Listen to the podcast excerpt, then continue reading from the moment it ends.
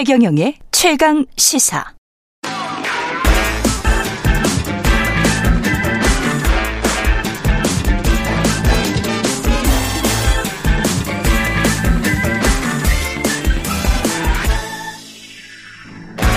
네, 어, 최경영의 최강 시사 3부 시작을 하겠습니다. 아까 어, 박원석 전 의원과 박성민 대표와 저희가 어, K 정치를 논하다를 이야기했었는데 이, 이 고품격 대담을 어, 아주 잘 들었다는 그런 반응들이 많이 나오고 있군요. 근데 거기서 어, 국민의힘 당 대표 관련해서 어, 최근에 뭐 유승민 어, 전 의원이 많이 부각이 되고 있다 이런 언급을 드렸는데 이거를 참고적으로 참고로 읽어 드리는 게 나을 것 같습니다. 아무래도 이 규정이 있기 때문에 KBC 광주방송과 UPI 뉴스 의뢰로 넥스트 위크 리서치가 9월 26일, 27일 조사를 했고 차기 당대표 국민의힘입니다. 적합도 묻는 질문에 유승민 28.3으로 1위, 2위 이준석 15.5%로 조사됐습니다. 자세한 것은 중앙선거 여론조사 심의 홈페이지에서 보실 수가 있습니다. 자, 한 번 더 뉴스 하겠습니다. 세계일보 최영창 기자 나와 있습니다. 어서 오십시오. 안녕하세요. 예.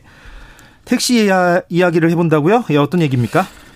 그 요즘 늦은 밤부터 새벽에 택시가 정말 안 잡히거든요. 뭐 경험이 예. 다들 있으실 텐데. 예, 예. 이것 때문에 민심이 흉흉하다고 해서 정부와 국민의힘이 어제 국회에 모여서 당정 협의를 가졌습니다.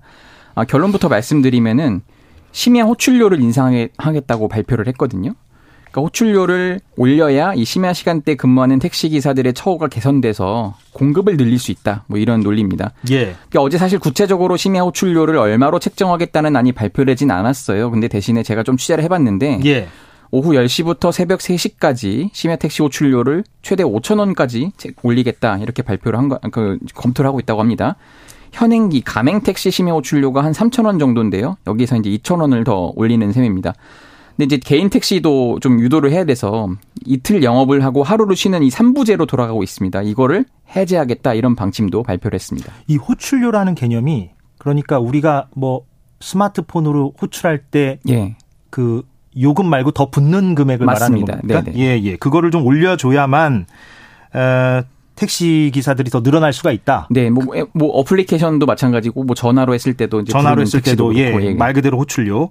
예. 그런데 지금 택시 기사 수가 많이 부족하다라는 이 생각은 맞는 생각입니까? 네, 팩트만 보면 일단 맞습니다. 택시 기사가 줄고 있고요. 이제 국토교통부에 따르면은 법인 택시 기사가 10만 2천 명 중 2만 9천 명이 이 코로나19 이후로 택배나 배달 업종으로 이제 이직을 했습니다.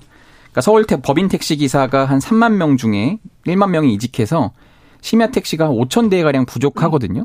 근데 국민의힘에서는 택시 기사 수가 전, 그 전, 절대적으로 부족한 건 아니다 이렇게 선을 또 그었습니다. 아, 예. 예 성일종 국민의힘 정책위 의장이 택시 공급에는 큰 문제가 없다. 다만 충분한 택시 기사가 있음에도 이 기사님들이 그 심야 근무제를 기피해서 이걸 해결하는 게 급하다 이렇게 얘기를 했습니다. 아, 그러니까 기사들은 충분히 있는데 심야 근무를 기피한다. 예, 예. 그런 시각을 예, 성일종 국민의힘 정책위의장이 보여줬다는 얘기고. 예. 근데 어쨌든 그래서 지금 택시 업계가 불만족스러워하고 있어요. 이 그런 분위기가 있는데 왜 그러냐면은 이거는 근본적인 해결책이 아니라는 거예요. 그러니까 음. 택시 업계에서는 결국 기본 요금을 인상해 달라 이렇게 요구를 하고 있습니다. 호출료 같은 거 말고. 예, 예. 예. 왜 그러냐면 코로나19 이후로 택시 기사가 줄어들고 있고 대신 아까 말씀드린 것처럼 배달업이나 그 택배업으로 가고 있잖아요. 근데 이제 근무 시간, 절대 근무 시간을 따져놓고 봤더니 그러니까 그 업계에서는 이렇게 얘기합니다. 택시 기사는 열심히 뛰어봐야 2, 300, 한 달에 2, 300 번다. 근데 택배나 배달업종 갔더니 월 4, 500은 벌더라. 이러니까 젊은 친구들이 누가 택시를. 몰겠느냐. 예. 좀 현실적으로 이렇다는 거예요. 낮에 음. 그러니까 여기 지금 고연령대만 남아 있는데 음. 고연령대 분들은 물리적으로 힘이 들다 보니까 택배나 이런 배달업 종은 안 가고 택시에 남아 있지만 대신 예. 피곤하니까 그러니까 심야 시간대 운전대를 안 잡는다는 거예요. 아, 예, 이렇기 예. 때문에 그럼 좀 젊은 상대적으로 젊은 분들이 심야에 운전을 해야 되는데 아무리 이번 이분들을 호출료로 이렇게 호출료로 유인해봤자 예. 가지 않고 택배나 배달업 종으로 가지 다시 돌아오지 않는다. 그래서 기본 요금을 올려야 된다. 네 맞습니다. 그게 업계의 주장이라는 거군요. 맞습니다. 예 예. 그런데 서울시 의회가 택시 기본 요금 인상안을 통과시켰다는 얘기는 뭡니까 그러면? 그러니까 어제 예. 서울시 그러니까 이건 또 광역 단체별로 좀 다른데 예. 서울시 의회가 중형 택시 기본 요금을 3,800원 현재 3,800원인데 천원 오른 4,800원 안을 그 통과시켰습니다. 아, 예. 네, 이 안이 이제 10월 말에 열리는 물가대책 심의 위원회를 통과하면 최종 확정이 되거든요. 이 적용 시점은 대신 내년 2월이 될 전망입니다. 또 여기 또 조정되는 게 있는데 기본 거리가 현재는 2km인데 1.6km로 줄이고 거리 요금 및 시간 요금 기준 그게 조정될 뿐만 아니라 이러면 이제 미터기가 미터기라고 하죠. 빨리 오르는 겁니다. 음. 어쨌든 그런 식으로 조금 바뀌고 심야 할증 탄력 요금제도 도입이 됩니다. 어, 현재는 심야 할증이 자정부터 새벽 4시인데 이거 시작 시간을 밤 10시로 앞당기고 또 승객이 몰리는 밤 11시부터 새벽 2시에는 할증률을 20%에서 40%로 올리는데 이러면 이 할증 변경은 참고로 12월부터 적용될 겁니다. 그러면 서울시 의회가 이렇게 통과시켰고 만약에 서울시가 내년 2월부터 이거를 진행한다고 한다면 예. 서울시에 있는 택시들은 기본 요금이 오르는 거네요. 네. 근데 다른 곳은 안 그렇고. 다른 곳도 지금 불만들이 나오고 있어서 예. 서, 보통은 서울시가 올리면요. 다른 예. 지역도 영향을 미쳐서 같이 따라 움직이는 경향이 있습니다. 그럼 이거는 중앙 정부가 일괄적으로 정할 수도 있고 지자체별로 이렇게 정할 수도 있고 이런 겁니까? 보통 이게 전 요금은 지자체가 결정을 하는데요. 예.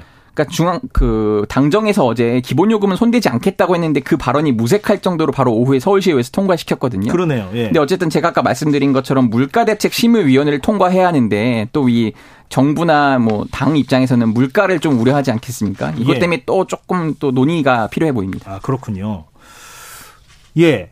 시간이 얼마 남지 않았지만 그래도 한번 영국 파운드화 얘기를 잠깐 해볼까요? 이게 예, 예. 그 파운드화 가치가 너무 많이 떨어져서 지금 뉴스에 많이 나오고 있는데. 맞습니다. 네. 얼마나 떨어졌습니까? 그러니까 최저 수준인 1.03달러, 그러니까 달러 대비 환율로 했을 때 예, 1파운드가 1.03달러까지 추락을 했었습니다. 예. 근데 지금 좀 간밤에 많이 다시 올라서 1.09달러까지 올라가긴 했습니다. 어쨌든 예. 근데 예전보다는 많이 떨어졌고 85년이 최저 예. 수준인데 37년 만에 최저 수준으로 추락한 겁니다. 원인은 뭐라고 꼽힙니까?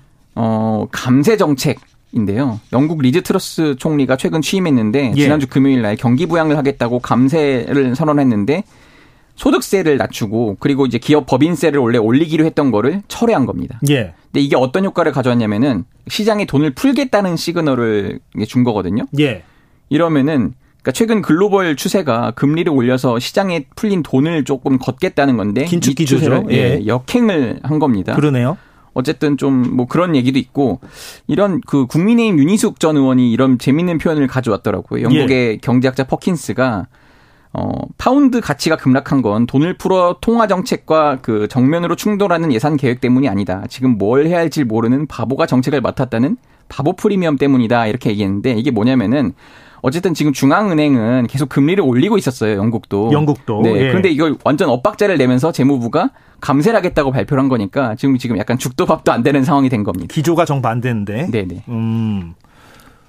잠깐 그 설명을 좀, 어, 좀 더 해주시는 게 청취자분들 이해에 도움이 될 것 같아요. 그러니까 어, 중앙은행 기조와 예. 정부의 기조가 다르다는 건 알겠어요. 예, 그런데 예. 이제 감세 정책이 구체적으로 이 파운드와의 가치 가치 폭락에 네네. 어떻게 이렇게 연관이 되느냐 인과관계가 그 예. 부분은 좀 설명이 필요할 것 같아요. 어, 그러니까 감세를 하게 된다는 거는 정부가 이제 돈을 걷는 게 그러니까 돈을 원래 더 걷어야 되는데 그러니까 예. 돈을 지금 코로나19로 계속 그 유동성 심화되면서 돈이 많이 시장에 풀린 상태 아닙니까? 예. 이것 때문에 물가가 계속 오르고 있었는데 그래서 이제 거두려고 예, 하죠. 거, 두려고 예. 하는 게 지금 우리나라도 그렇고 원래는 그 미국도 기조였는데 네. 영국도 중앙은행은 원래 통화 정책은 중앙은행이 많이 관장을 해서 이렇게 올려 그 인상 금리를 올렸는데 이걸 지금 중앙 정부가 엇박자인데 엇박자로 반대로 해서 예. 세금을 덜 걷겠다고 하는 거는 그러면 이제 시장에 돈을 더 풀겠다는 거랑 마찬가지거든요. 예. 굳이 이제 그, 그 화폐를 발행하진 않더라도 예. 이렇기 때문에 그러면 시장을 거들여던 그 중앙은행 정책이 그 무용화되면서 이러면 다시 그 혼선이 빚어지는 겁니다. 예. 그렇기 때문에 지금 이게 계속 그 그럼 어디로 가야 되냐 이렇게 지금 글로벌 증시가 다 혼선이 있었고 전 그 전 세계로 영향이 있었던 거죠. 예. 그 불안감이 확산되고 예. 지금 그렇게 엇박자를 내면서 파운드화가 사상 최저로 떨어졌다는 말씀이군요. 알겠습니다. 예. 한 번 더 뉴스 여기서 마무리를 하겠습니다. 세계일보 최영찬 기자였습니다. 고맙습니다. 네, 감사합니다. 네.